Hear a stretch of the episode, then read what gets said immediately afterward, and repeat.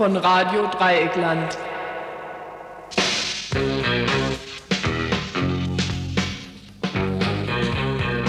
Ihr hörtet das Tagesinfo von Donnerstag, den 13. Januar 1994. Ja, hallo, wir begrüßen euch wieder zum Info am 13.01.1994. Was haben wir heute vorgesehen? Nach einigen Kurzmeldungen wird es was geben über, die End, über das Endlager, Atomendlager in Morsleben. Dort gab es heute Nacht eine Einlagerung von Atommüll.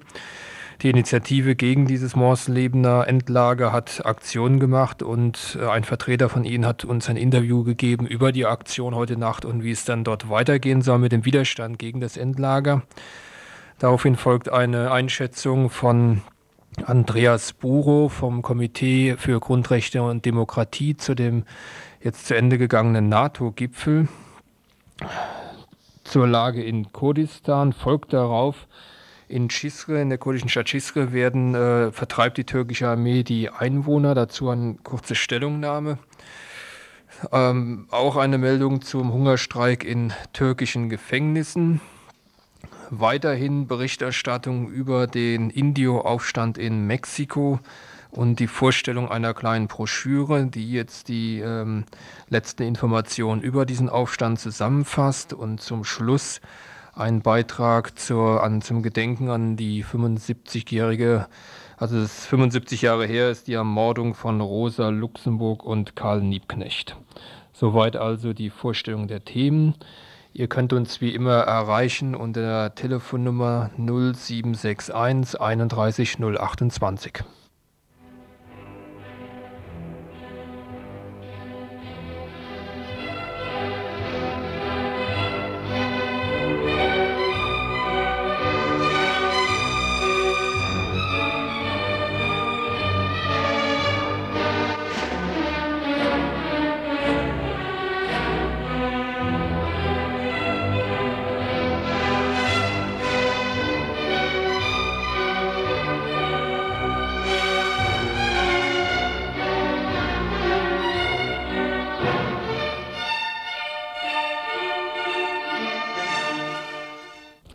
Der Behindertenverband sieht einen Zusammenhang zwischen den Angriffen auf Behinderte und der Sozialpolitik.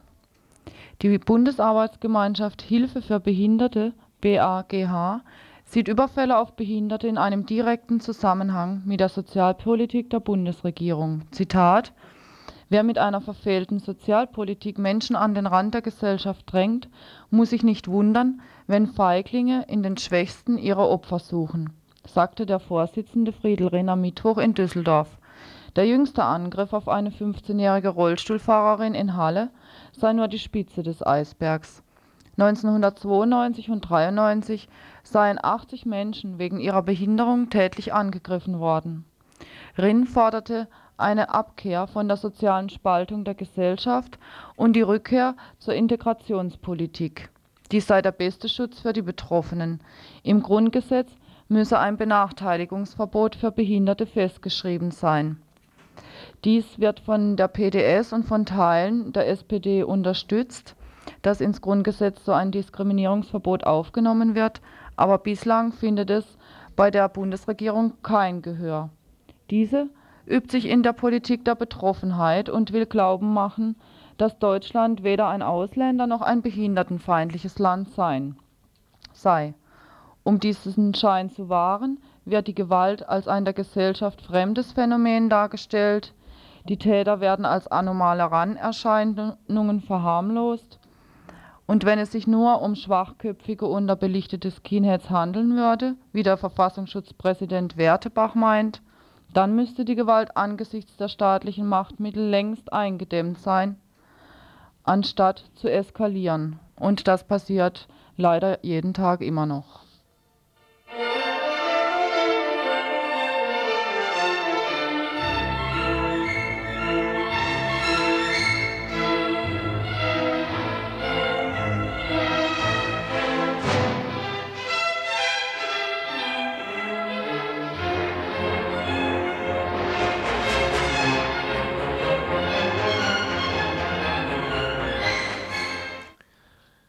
Vauban-Nachrichten. Die Zahl der Asylsuchenden im Bezirk Sammellager geht weiter zurück. Im Moment befinden sich etwa 20 Menschen dort. Diesmal ist der Fall eines Inders erwähnenswert. Im Geschäft seines Vaters trafen sich Mitglieder der kaschmirischen Befreiungsfront. Als das Geschäft von der Polizei durchsucht wurde, wurde sein Bruder dabei erschossen und seine Eltern ins Gefängnis geworfen. Er selbst erfuhr davon nur durch die Zeitung und sei dann geflohen. Hier erhielt dieser Mann einen ablehnenden Bescheid mit folgender Begründung.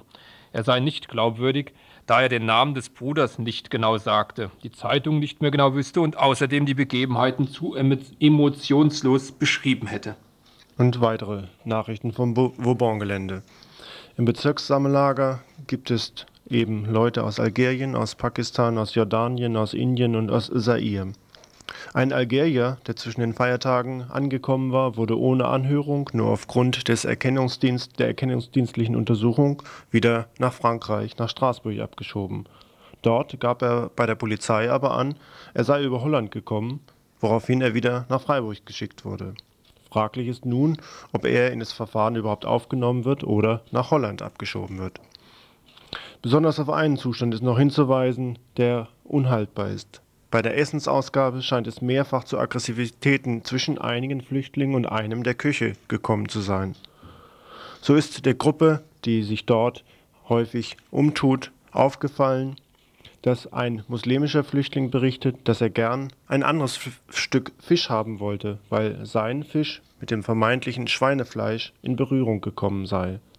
Als er auf den Fisch deutete, interpretierte der Koch dies als ins Essen grapschen und schlug dem Flüchtling mit der Kelle kräftig auf die Hand. Als die Gruppe den, Flücht den Koch dann zur Rede stellen wollte, geschah ein ähnlicher Vorfall, den sie dann von außen mitbekommen haben. Ein Flüchtling wollte sich wohl etwas Brot holen, als der Koch wieder mit der Kelle zuschlug, und zwar so stark, dass die Hand ziemlich blutete.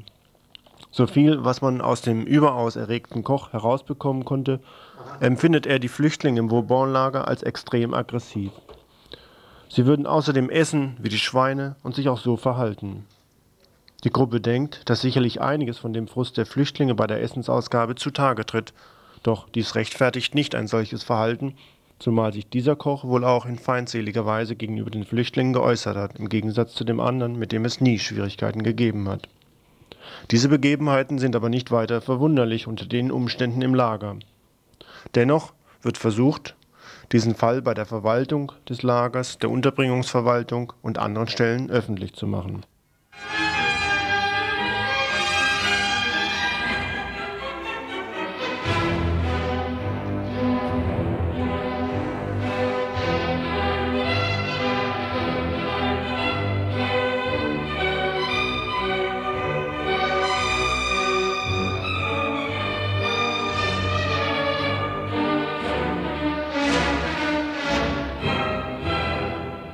Ihr hörtet das Tagesinfo von Donnerstag, den 13. Januar 1994. Wir dokumentieren im Folgenden eine Unterschriftensammlung, einen Aufruf zu einer Unterschriftensammlung zur ersatzlosen Streichung des Paragraphen 218. Das Urteil des Bundesverfassungsgerichtes in Karlsruhe vom 28.05.93 machte erneut deutlich, welche Rolle Frauen in diesem Staat zugedacht ist. Propagiert wird erneut die natürliche Bestimmung der Frau als Hausfrau und Mutter. Entscheidungsfreiheit und Selbstbestimmung über die eigene Lebensgestaltung wird den Frauen nach wie vor abgesprochen.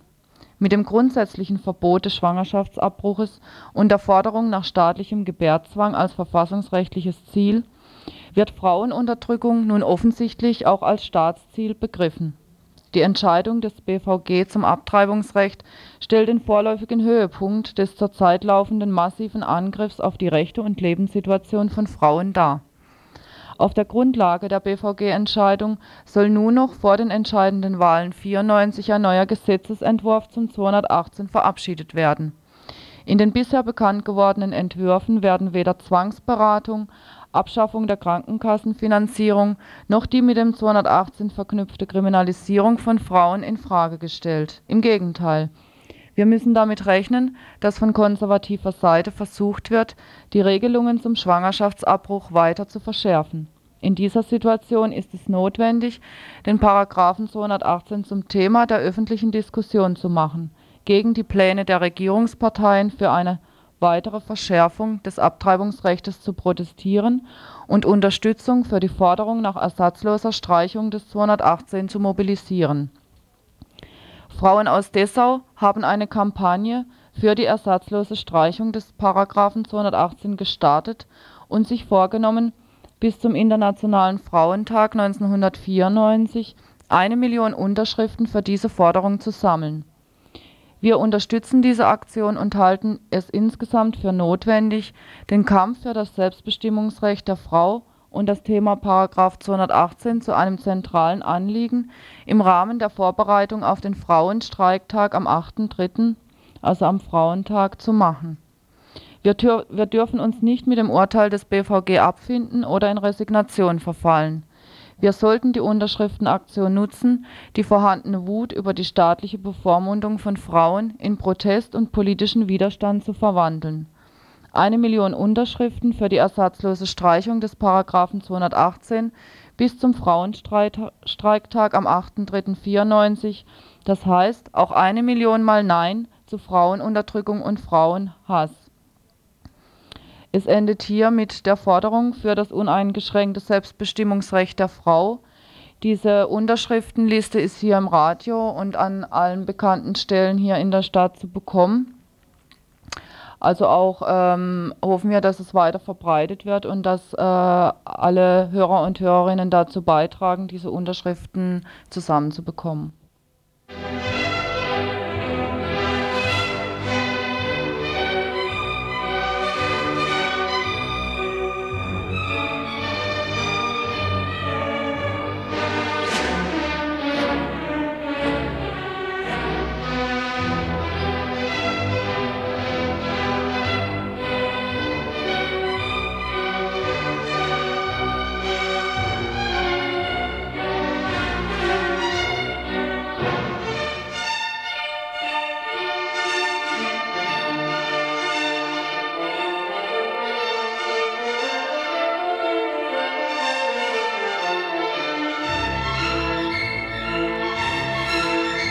Ihr hörtet das Tagesinfo von Donnerstag, den 13.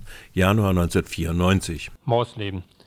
In der Nacht von Mittwoch auf den heutigen Donnerstag ist im Atomendlager in Morsleben ein erster Atommülltransport eingetroffen, nachdem das Bundesamt für Strahlenschutz gegen alle Bedenken der Bürger und Bürgerinnen im vergangenen Dezember den Betrieb auf dem juristischen Wege durchgesetzt hatte. Ein Mitglied der Initiative gegen das Atommüllendlager aus Morsleden berichtet nun über die Gegenaktion von heute Nacht und was in Zukunft gegen den Betrieb des Endlagers unternommen werden soll. Also heute Nacht bekamen wir einen Anruf äh, von der Umweltschutzorganisation Greenpeace, dass äh, eine Einlagerung unmittelbar bevorsteht in Morsleben und dann sind wir, haben wir also unseren Alarm unseren Bürgerinitiativen-Alarm ausgelöst und sind dort dann vor Ort gewesen. Und es ist kurz vor Mitternacht äh, ein Fahrzeug im Konvoi dort äh, eingefahren auf das äh, Lagergelände und hat äh, Atommüll abgelagert, abgeladen, der aus äh, äh, Sachsen-Anhalt stammt, wohl aus Greifswald. Und äh, diese ganze Geschichte hat uns ausgesprochen überrascht, weil es äh, zunächst Presseberichten zu äh, entnehmen war, dass eine Einlagerung nicht vor dem 20. Januar erfolgen könne, äh, weil äh, diese Transporte angemeldet sein müssten. Da äh, ist, das ist also anscheinend... Angemeldet bei wem? Mh, beim Umweltministerium in Sachsen-Anhalt. Und da sind wir also wohl offenbar regelrecht überrumpelt worden mit dieser Nacht- und Nebelaktion.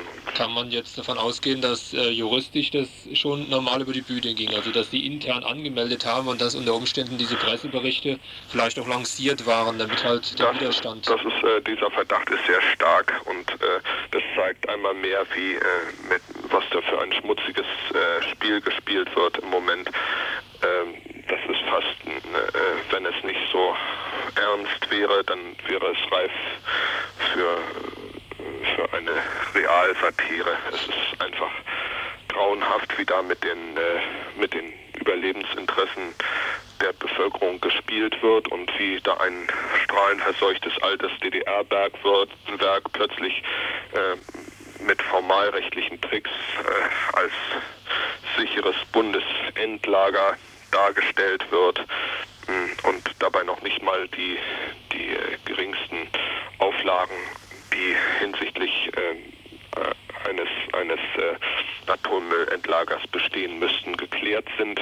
Kannst du vielleicht nochmal kurz die Kritik von euch äh, zusammenfassen an dem Endlager? Ja, die, End, die Kritik an Endlager äh, ist vor allem dadurch gegeben, dass äh, ähm, einfach gar keine äh, Genehmigungs, gar kein Genehmigungsverfahren äh, stattgefunden hat nach bundesdeutschem Recht. Man hat dort äh, ein altes DDR-Endlager übernommen. Man hat das geschenkt bekommen mit dem Einigungsvertrag und äh, diese, diese Sicherheitsanalysen sind, sind ausgesprochen unvollständig. Es gibt akute Gefährdungen durch das Endlager und vor allem ist aber auch die, die Langzeitsicherheit des Endlagers nicht gewährleistet beziehungsweise bestehen da auch gar keine einschlägigen Untersuchungen zu diesem Thema. Es ist ja zu erwarten, dass jetzt noch weitere Transporte folgen. Ähm, was wird jetzt weiter unternommen in Zukunft, um das Ganze auch ein bisschen ja. machen? Also das, äh, es äh, muss auf unterschiedlichen Ebenen etwas passieren. Einmal ist da die juristische Ebene. Ich denke, dass es äh, über kurz oder lang doch keinen anderen Weg gibt, als eine äh, direkte Sicherheitsklage zu machen. Das ist natürlich etwas, was eine kleine Bürgerinitiative wie wir sind bei weitem überfordert, sind wegen der anstehenden Gutachten dann auch erhebliche Kosten, die auf uns zukommen würden und wir brauchen dann also ganz dringend, ganz dringend die, die weiter, weiterreichende Unterstützung von, äh, von den umliegenden Gemeinden, direkt von Umweltverbänden. Anders können wir die, so eine, so eine finanziell aufwendige äh, Klage nicht finanzieren. Das ist diese juristische Seite. Dann natürlich äh, haben wir ja das äh, oft erwähnte Superwahljahr in, und wir werden also versuchen, den Druck auf die äh, verantwortlichen Politiker vor Ort zu verstärken und äh, sie zu klaren Aussagen zu zwingen hinsichtlich ihres Verhaltens dem Atommüllendlager Morsleben gegenüber nach der Wahl. Wie sieht es mit den ähm, Gemeinden aus? Unterstützen die solche Initiativen? Äh, die Gemeinden verhalten sich leider äh, immer noch relativ passiv zu diesem, äh, zu diesem Thema. Und wenn wir wir, wir schaffen es also kaum, verbindliche Aussagen von, von Kommunalpolitikern zu bekommen. Löbliche Ausnahme stellen, äh, stellen die, äh, äh die kräftigen Unterstützung, die wir von den von den von Bündnis 90 den Grünen bekommen und auch von äh, einer äh, lokalen Wählergemeinschaft in, im Bereich Kreis Helmstedt, die uns also tatkräftig unterstützen. Aber ansonsten äh, sieht das eben halt sehr schwach aus. Auch hat sich die SPD in der letzten Zeit äh, zu unserer Freude ganz eindeutig gegen das Atommüllendlager Morsleben ausgesprochen. Äh, jedenfalls die SPD in Niedersachsen. Wie das in An äh, Sachsen-Anhalt äh, aussieht, äh, das kann ich nicht genau sagen. Es ist jedenfalls so, dass man von dort sehr wenig hört. Wie sieht es denn so mit der Bevölkerung aus, also mit dem Widerstand jetzt unabhängig von solchen Gremien? Entwickelt sich da was? Ähm, es ist äh, eigentlich seit Jahren dabei, sich zu entwickeln. Wir haben mittlerweile mh, über 20.000 Unterschriften gesammelt äh, gegen das Atommüllendlager in Morsleben, allein in Helmstedt und Umgebung. Und äh, diese Zahl wächst beständig. Auch unsere Bürgerinitiative wird langsam größer und äh, wir erhalten aus der Bevölkerung äh, auch Bürgschaften, äh, mit deren Hilfe wir dann hoffentlich auch dann äh, äh, den Rechtsweg beschreiten können, ohne dass uns finanziell dabei die Puste ausgeht. Soweit also ein Sprecher von der Initiative gegen das Atommüllendlager in Morsleben zu der Einlagerung von Atommüll von heute Nacht und den Aktionen, die dort gegen, äh, gelaufen sind. Für heute Abend ist eine größere Versammlung geplant. Äh, dort wollen sie diskutieren, inwieweit eine größere Aktion Demonstration oder anderer Art äh, in den nächsten Tagen durchführbar ist.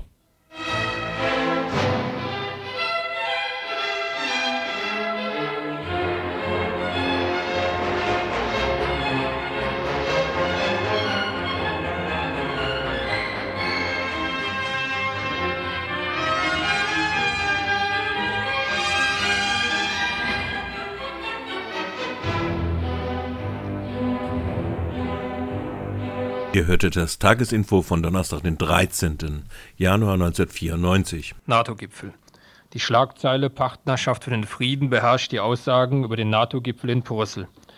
In Wirklichkeit wird dort eine Partnerschaft für weltweite Intervention beschlossen. So heißt es in einer Presseerklärung des Komitees für Grundrechte und Demokratie aus Köln, die uns heute erreichte. Im Folgenden ein Interview mit dem Sprecher des Komitees, Andreas Buro, über die Ergebnisse des NATO-Gipfeltreffens. Die Partnerschaft für den Frieden bezieht sich ja auf die Politik, die die NATO im Hinblick auf die Ostländer, osteuropäischen Länder entwickeln will. Hier äh, deutet dieser freundliche Begriff an, dass die Länder aus Osteuropa zunächst nicht in die NATO aufgenommen werden sollen, wie es ihr Wunsch ist. Diese Politik ist entwickelt mit Rücksicht auf Russland. Im Grunde genommen kennzeichnet diese Politik ein Scheitern einer gesamteuropäischen Friedenspolitik an, denn die NATO als Teil des westlichen Zusammenhanges verhält sich so, als habe sie den Ost-West-Konflikt gewonnen und könne nun mit ihren Mitteln in Europa die Ordnung bestimmen.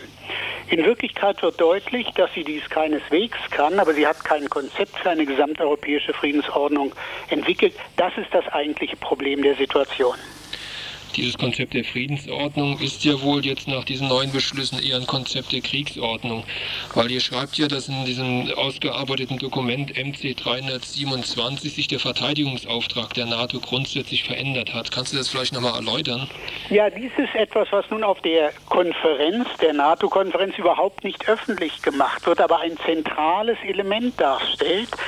Hier ist ein äh, Beschluss gefasst worden, der vorher von dem Militärausschuss der NATO vorbereitet worden ist, dass die Aufgabenstellung für die NATO grundsätzlich verändert, erweitert wird, und zwar in zweierlei Hinsicht. Ihre Aktivitäten sind nicht mehr an den Verteidigungsauftrag äh, gebunden und zweitens nicht mehr an das Vertragsgebiet. Das heißt, ohne dass der Vertrag der NATO selbst neu ausgehandelt würde, in den jeweiligen Parlamenten beraten, diskutiert und verabschiedet würde, wird hier unter der Hand über ein Gipfeltreffen an allen demokratischen Institutionen vorbei eine Entscheidung getroffen, einen ganz anderen Auftrag der NATO zu geben, nämlich einen Auftrag, der auf Intervention zielt, der die Möglichkeiten eines weltweiten Einsatzes out of area sozusagen, also außerhalb des Vertragsgebiets, ermöglichen soll. Und das äh, Schlimme dabei ist zusätzlich, dass die Bundesregierung dieses offensichtlich mitvollzieht als NATO-Mitglied, wohl wissend, dass es gegen die eigene Verfassung verstößt, wenn sie einen solchen äh, Beschluss mitfasste. Hat sie den jetzt mitgefasst? Also es wird in der Presseerklärung jetzt nicht so eindeutig formuliert, glaube ich, ob jetzt die Bundesregierung da jetzt mit unterschrieben hat. Weil es wird ja dann, das kannst du ja vielleicht nochmal erläutern, juristisch äh, eigentlich doch ziemlich problematisch für die Bundesregierung, so einen Schritt zu vollziehen in Bezug auf das Grundgesetz.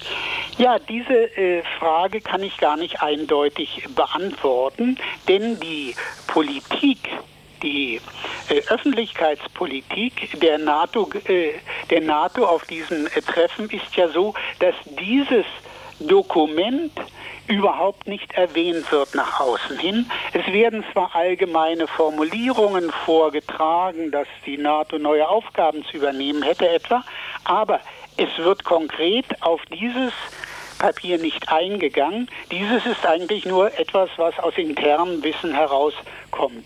Ich habe nichts gehört, dass die Bundesregierung irgendeine äh, abweichende Stellungnahme ähm, abgegeben hat. Dies ist auch ganz verständlich, denn die Bundesregierung äh, betreibt ja im eigenen Lande, also in Deutschland, eine Politik der Umwidmung der Bundeswehr selbst. Die Bundeswehr soll gegen das Grundgesetz nun außerhalb des äh, europäischen, äh, des NATO-Vertragsgebietes eingesetzt werden können. Also soll out of area eingesetzt werden sollen. Es gibt da einen langen Vorlauf. Die Bundesregierung hat immer hart entlang am Verfassungsbruch äh, schon äh, im Golfbereich, in der Adria bezogen auf Jugoslawien, in Kambodscha bezogen auf äh, Sanitätseinsatz, in Namibia, äh, jetzt in Somalia als ganz großes Stück versucht, den ursprünglichen Verfassungsauftrag durch Praxis zu verändern und zu einer, äh, ja, eine Praxis der Bevölkerung gegenüber einzuführen, die Bevölkerung daran zu gewöhnen, die darauf zielt, dass die Bundeswehr nicht mehr gebunden ist an Verteidigung und an NATO-Gebiet.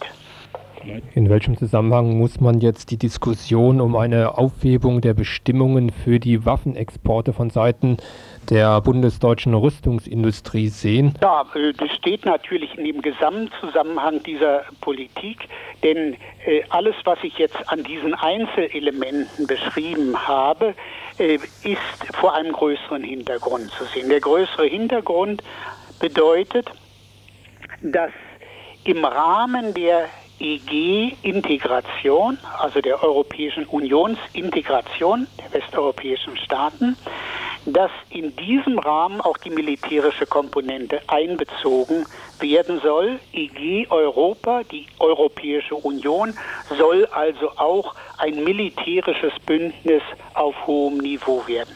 Dazu sollen die schnellen Eingreifstruppen, also jene Truppen, die für Intervention bestimmt sind, ausgebaut werden. Wir erleben also nicht eine Abrüstung, sondern eine Umrüstung. Eine Umrüstung auf neue für Intervention geeignete Waffensysteme. Und in diesem Zusammenhang steht natürlich einmal die Krise der Rüstungsindustrie, die jetzt die früheren Ost-West-Konfliktwaffen nicht mehr in dem Maße äh, bauen kann, sondern sich auf neue äh, neue Waffensysteme für andere Zwecke konzentrieren muss. Sodass die Integration nicht nur in dem Bereich der tatsächlichen Armeen stattfindet, sondern, was ja auch vom Verteidigungsminister gerade wieder gefordert wird, dass auch im EG-Bereich selbst ein Konzentrationsprozess und ein Zentralisationsprozess der Rüstungsindustrie stattfindet. Rühe fordert eine westeuropäische Verteidigungsagentur zum Beispiel. Das heißt, hier sollen alle mit Möglichkeiten EG Europas konzentriert werden, um eine moderne und sich stets modernisierende Rüstung weiter aufzubauen. Und jedermann weiß, dass wenn hier neue Waffensysteme entwickelt werden sollen, die Kosten so hoch sind, dass die Kosten nur für die einzelnen Nationalbudgets vermindert werden können, wenn ein Waffenexport organisiert wird. Und genau dieses wird dann weitergehen, was immer hier über Rüstungsexport beschlossen wird. Handelt es sich bei diesen Vorhaben eines militärischen Einsatzes out of area eigentlich nur um rein militärische Strukturen, militärische Überlegungen oder wird das Ganze auch verbunden mit einem politischen Konzept, was dann in den jeweiligen Ländern, wo dann eingesetzt wird, äh, umgesetzt werden soll? Also zunächst gibt es sicher, äh, denke ich, keine konkreten Vorstellungen für den Einsatz von Interventionskräften. Es geht zentral darum, sich die Option, die Möglichkeit zu eröffnen zu einem solchen Einsatz. Das ist, glaube ich, der zentrale Inhalt dieser Bemühungen. Ein zweites Moment kommt speziell für Deutschland hinzu. Äh, ihr wisst, dass Deutschland die stärkste konventionelle Militärmacht ist im Rahmen der EG der, oder der Europäischen Union, wie es jetzt heißt. Wenn Deutschland sich auf seine restriktive Verfassung weiter bezieht, so wird es an dieser militärischen Integration nicht führend teilnehmen können. Die Absicht aber ist, diese Hegemonialposition Deutschlands, die ja im wirtschaftlichen, zum Teil im politischen Bereich, im finanziellen Bereich besteht, auszubauen, auch auf den militärischen Bereich. Und dazu sollen eben die Schranken, die aus der die Folge des Zweiten Weltkrieges sind, die aus Erfahrung des Zweiten Weltkrieges in das Grundgesetz eingebaut worden sind, diese Schranken sollen beseitigt werden. Man spricht deshalb von Normalisierung und Bündnisfähigkeit sei das Ziel dass dann, wenn sich Gelegenheiten zur Intervention ergeben oder wenn solche, ähm, solche Möglichkeiten opportun erscheinen, diese auch genutzt werden. Dies ist ja allgemein bekannt. Das ist immer der Fall, wenn militärische Potenziale ausreichend zur Verfügung stehen. Soweit also Andreas Buro, Sprecher des Komitees für Grundrechte und Demokratie aus Köln, über die Ergebnisse des NATO-Gipfels.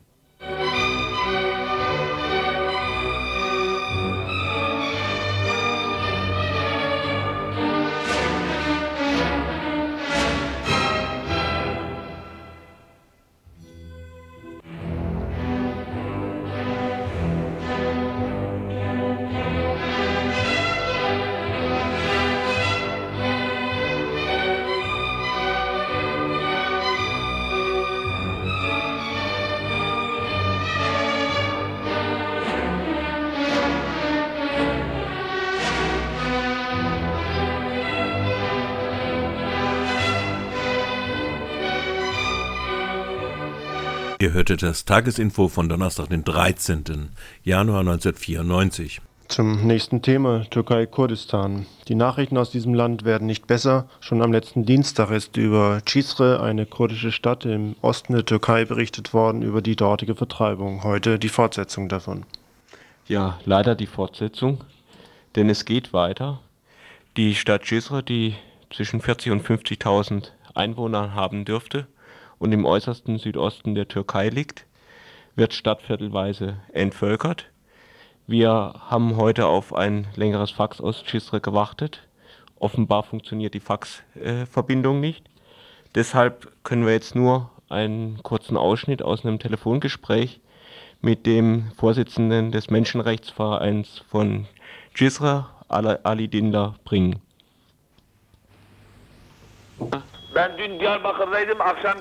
Ich war gestern in Diyarbakir.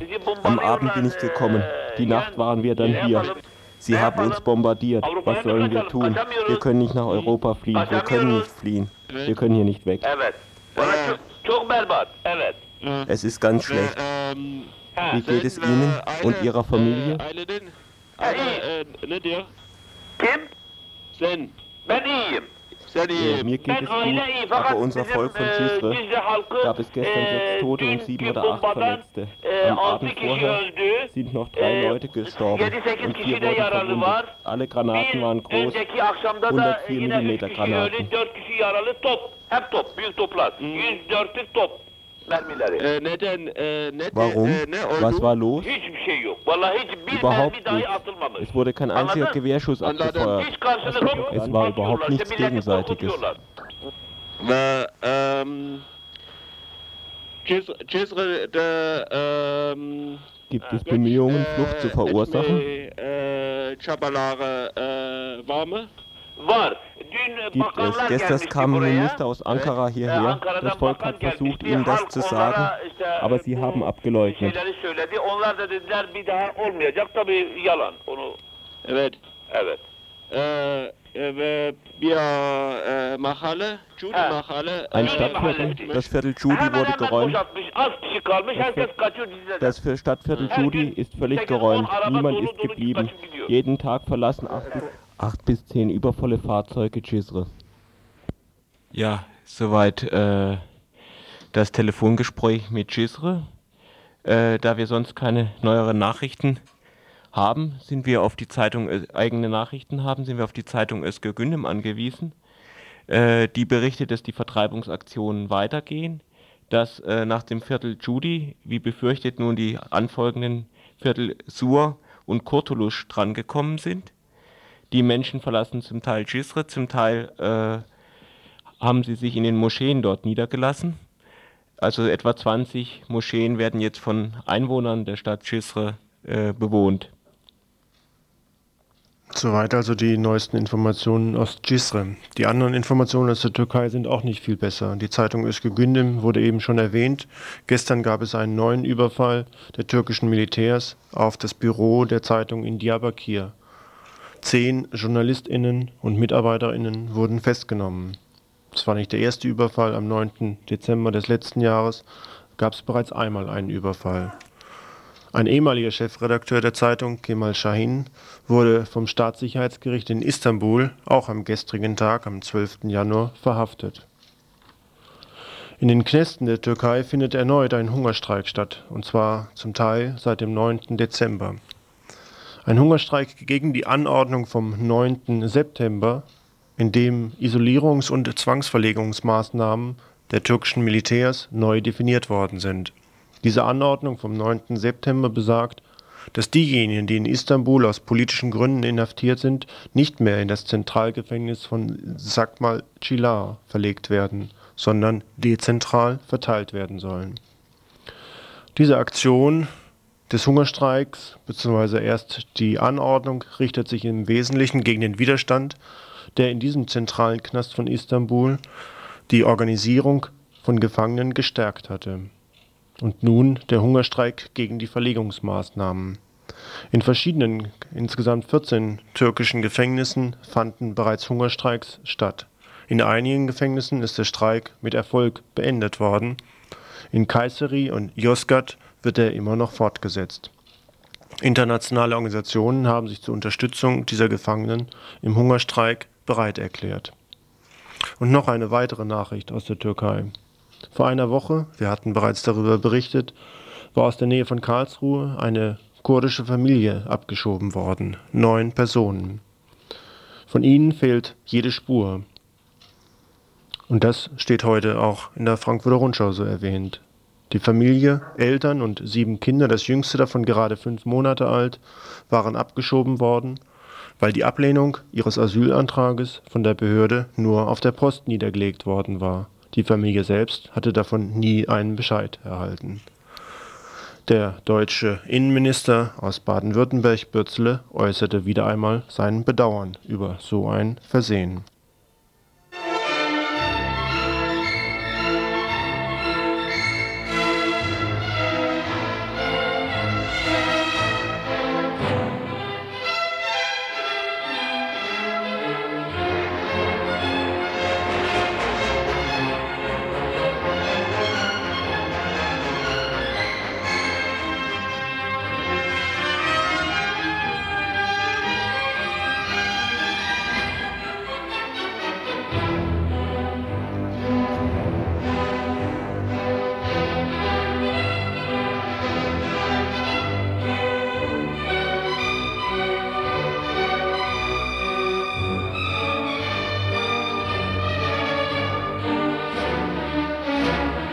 Ihr hörtet das Tagesinfo von Donnerstag, den 13. Januar 1994. Mexiko, San Cristobal. An einem 1. Januar 1994, als die Mexikanerinnen den Beitritt zum Ersten Welt feiern wollten, holte ihnen die Wirklichkeit ein, vor der sie die Augen verschlossen hatten. Das andere Mexiko, das Mexiko der Miseria, der Verelendung, des Hungers, der Ausbeutung, des Rassismus, der Gewalt, der Unterdrückung. So stand es vorgestern in der Zeitung La Jornada aus Mexiko. Analog zu Garcia Marquez, Chronik eines angekündigten Todes, hatten alle, vielleicht mit Ausnahme der, des Menschenrechtszentrums der katholischen Kirche in San Cristóbal de las Casas, und der, des innerhalb der Kirchenhierarchie und der Machtzentren von Chiapas und Mexiko heftig umstrittene Bischof Samuel Ruiz die vielfältigen Anzeichen der Guerilla in Chiapas und damit eines indirekt seit langem angekündigten Aufstandes bewusst oder unbewusst negiert oder unterbewertet. Pressemeldungen über Zusammenstöße zwischen Guerillagruppen und Militäreinheiten in den Gebieten des mexikanischen Bundesstaates Chiapas vor allem im März, Mai und August 1993 und Hinweise der Bevölkerung und des Menschenrechtszentrums wurden sowohl vom Militär als auch von den zuständigen Ministerien des Inneren, der Verteidigung und der Justiz systematisch und vehement zurückgewiesen. Die Existenz einer Guerilla wurde geleugnet bis zum 7. Januar 1994. Die besonderen Umstände der seit langem bestehenden sozialen Rückstände in der Region, die intensive und massive illegale Migration von Bürgern aus Ländern südlich der Grenze und vorausgegangene Erfahrungen mit Missbrauch seitens der Behörden verpflichten 1993 zu besonderen Vorsicht. Sowohl die Bundes- als auch die Landesregierung entschieden deshalb, ihre Antworten auf soziale Fragen zu verstärken. So lautet die offizielle Begründung von 7. Januar. Die mexikanische Regierung hat mit der Ausrufung des Ausnahmezustands in Chiapas ohne offizielle Kriegserklärung den schmutzigen Krieg gegen die Bevölkerung begonnen. Während offiziell die Bereitschaft zum Dialog bekundet wird, ist die militärische Lösung in vollem Gange. Bombeneinsätze gegen indigene Gemeinden, verschwundene, ungezählte Verhaftete, über deren Verbleib nichts bekannt ist, Exekutionen gefangener EZLN-Kämpferinnen, unterlassene Hilfeleistung für verschwundene EZLN-Aufständische, Folterungen, Behinderung der in- und ausländischen Presse und der Vertreterinnen der nationalen und internationalen Menschenrechtsorganisationen. Die ersten zehn Tage in Chiapas hat Hunderte von Menschenleben gekostet. Tausende von Indi Indigenas haben angesichts der Bombenangriffe ihre Gemeinden verlassen, sind Flüchtlinge im eigenen Land. In dem vom Militär umzingelten Gebiet herrscht Nahrungs- und Medikamentenmangel. Die mexikanischen Medien, mit einer Ausnahme die Zeitung La Jornada, unterstützen mit Desinformation oder gar Lügen die Strategie der Regierung. In Chiapas die Bevölkerung zu bombardieren und gleichzeitig in der Hauptstadt Bereitschaft zur Dialog anzukündigen. So hat sie bis Montag versucht, jede Unterstützung außerhalb Chiapas zu verhindern, bis am Montag eine Solidaritätsdemonstration auf nationaler Ebene für gestern Mittwoch angekündigt wurde. Außerdem veröffentlicht seit Montag eben die Zeitung La Jornada mehrere Solidaritätserklärungen bzw. Anklagen wegen Menschenrechtsverletzungen von verschiedenen Organisationen aus dem Ausland, vor allem aus dem spanisch sprechenden Raum, da die Regierung die Berichterstattung im Ausland nicht zensieren konnte. Gestern verlief die Demonstration in Mexiko-Stadt friedlich. Der Angaben der mexikanischen Zeitungen zufolge nahmen über 100.000 Leute teil. Aber schon am Dienstag kündigte die Regierung eine Änderung ihrer Strategie an. Der Innenminister Patrocinio González wurde mit einen, einigen politischen Funktionären die wegen Korruption und üble Menschenrechtsverletzungen berühmt wurden, äh, gezwungen zurückzutreten. Sie wurden durch andere, glaubhafteren Politiker ausgetauscht, um mindestens nach außen zu zeigen, dass eine Bereitschaft zur Dialog da ist. Vor allem die Berufung Manuel Camacho Solís für die Kommission für Versöhnung und Frieden wird als ein Zeichen dieser Bereitschaft interpretiert. Angesichts dieser politischen Wendung der Regierung hat der Ejército Zapatista de Liberación Nacional EZLN am Montag in einem Kommuniqué auch seine Bereitschaft zur Dialog um Waffenstillstand angekündigt, unter folgenden Voraussetzungen. Erstens Anerkennung der EZLN als Kriegspartner. Waffenstillstand im ganzen Gebiet.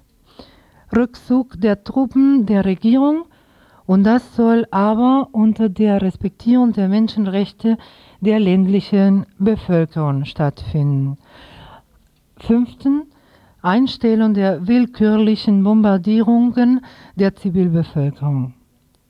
Gestern Mittwoch hat Präsident Sarlinas de Gortari den Waffenstillstand angekündigt und die Bereitschaft, einige dieser Bedingungen zu akzeptieren. Dazu ein Interview aus Mexiko und mehrere Informationen zu dem Thema in Anschluss an das Info in Radio International jetzt gleich um 19 Uhr. Außerdem am Samstag in der ähm, spanischen Sendung um 16 Uhr zwei Interviews mit ebenfalls einer Journalistin aus La Jornada äh, von Mexiko, die Zeitung aus Mexiko, und ein Interview mit jemandem aus äh, San Cristóbal de las Casas.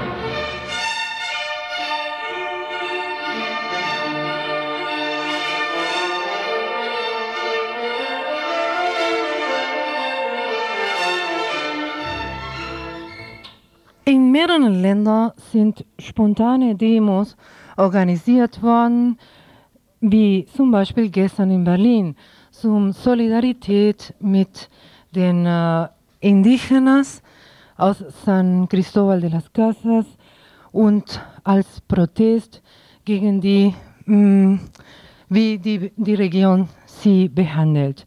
In Berlin allerdings wurde die Demo drei Minuten vorher überraschend verboten, trafen sich aber ungefähr 500 Leute da.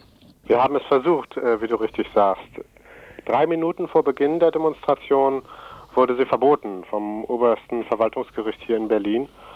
Äh, wir hatten in dem Moment nicht mal einen schriftlichen Text dafür bekommen, mussten unter einer Brücke stehen bleiben, außerhalb jeder Rufweite, außerhalb der Bildfläche auch, sodass die Demonstration, die Kundgebung völlig verschwiegen wurde von den Medien hier. Es war eine äh, bunte Demonstration mit vielen Transparenten, mit äh, Flugblättern waren vorbereitet und umso, umso erstaunlicher für uns war es, dass es absolut nicht möglich war, vor Ort wie geplant eine Demonstration da zu machen. Äh, gab wir hoffen, dass am 21., also das heißt nächste Woche Samstag, die Demo, die auf nicht nur Nation Bundesebene aufgerufen wurde, sondern auf Weltebene in den USA, in Spanien, in allen europäischen Ländern, in allen lateinamerikanischen Ländern, überall ist ähm, zu Demos am 21. Demos und Aktionen am 21. Äh, Januar, also nächsten Sam Samstag aufgerufen und wir hoffen, dass da mehr Erfolg ist und zumindest, dass sie erlaubt werden. Außerdem möchte ich auch erklären oder erzählen, dass für Interessierte, die sich äh, noch eingehender mit der Thematik des Aufstands der Zapatisten in Mexiko und mit den Hintergründen auseinandersetzen wollen, gibt es in der Aktion Dritten Welt in Freiburg eine Sammelmappe, die kopiert werden kann. Äh, zum einen sind äh, chronologisch Zeitungsberichte gesammelt worden, sowie hintergründige Berichte und Analyse der Lage der Indigenas in Mexiko nachzulesen. Für alle, die unter anderem sich für die authentische Erklärung äh, interessieren, die Adresse Aktion Dritte Welt, Kronenstraße 16 in Freiburg. Öffnungszeiten von 10 bis 16 Uhr. Música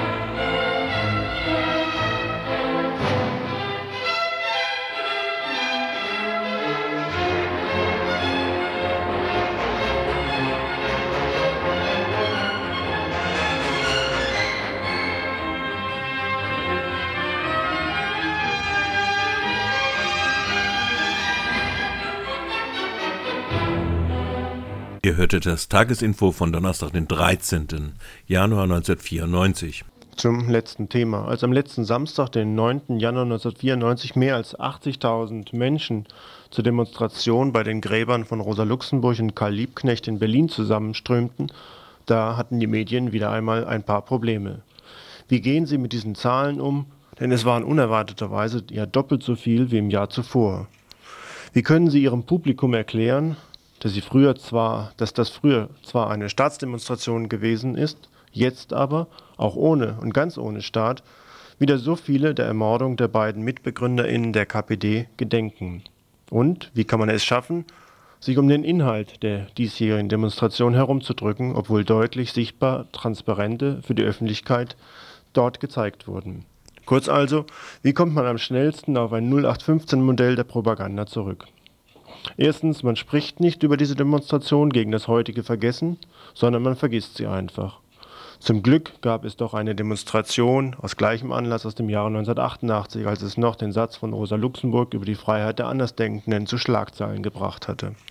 Zweitens verpackt man den Protest und die Empörung, auch von Jusos und PDS vorgebracht, in eine zynisch gestaltete Interpretation der unverbesserlichen Ossis, die hiermit zeigen, dass sie wieder mal nichts gelernt hätten. Deshalb seien ja wohl die PDS auch viel gefährlicher als die Rebso, oder?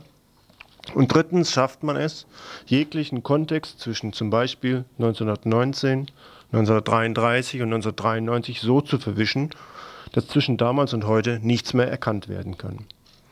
Die Demonstration hieß allerdings gegen das Vergessen. Versuchen wir hier einen kleinen Überblick, Einblick gegen das Vergessen zu geben. Am 15. Januar 1919, also vor fast genau 75 Jahren, wurden Rosa Luxemburg und Karl Liebknecht in Berlin im Landwehrkanal ermordet aufgefunden. Ein paar Tage später war der Spartakusaufstand durch, durch den berüchtigten Bluthund Noske zusammengeschossen. Einer müsse ja dieser Bluthund sein, so Noske damals. Mit diesen Morden begann die so, sogenannte Weimarer Republik, oder genauer gesagt eben mit einem Treffen der deutschen Wirtschafts- und Finanzgrößen fünf Tage vor dem Mord im Jahre 1919, also am 10. Januar 1919. Bekannte Herren wie Stinnes, Borsig und Siemens, insgesamt etwa 50 an der Zahl, harten, hörten sich im Flugverbandshaus einen Vortrag von einem Dr. Stadler an. Thema Bolschewismus als Weltgefahr. Am Ende dieses Vortrags gab es dann schon gar keine Diskussion mehr, es war schon alles klar. 500 Millionen Mark wurden aufgebracht, um das dringlichste, die dringlichste Gefahr zu beseitigen, die Abwehr des Bolschewismus. Tage nach diesem Treffen wurde dann zur Tat geschritten. Im Hotel Eden. Und Taten kommt es an. Ihrer Seite vorerst kein Führer. Nein. Ihr hörtet das Tagesinfo von Donnerstag, den 13. Januar 1994.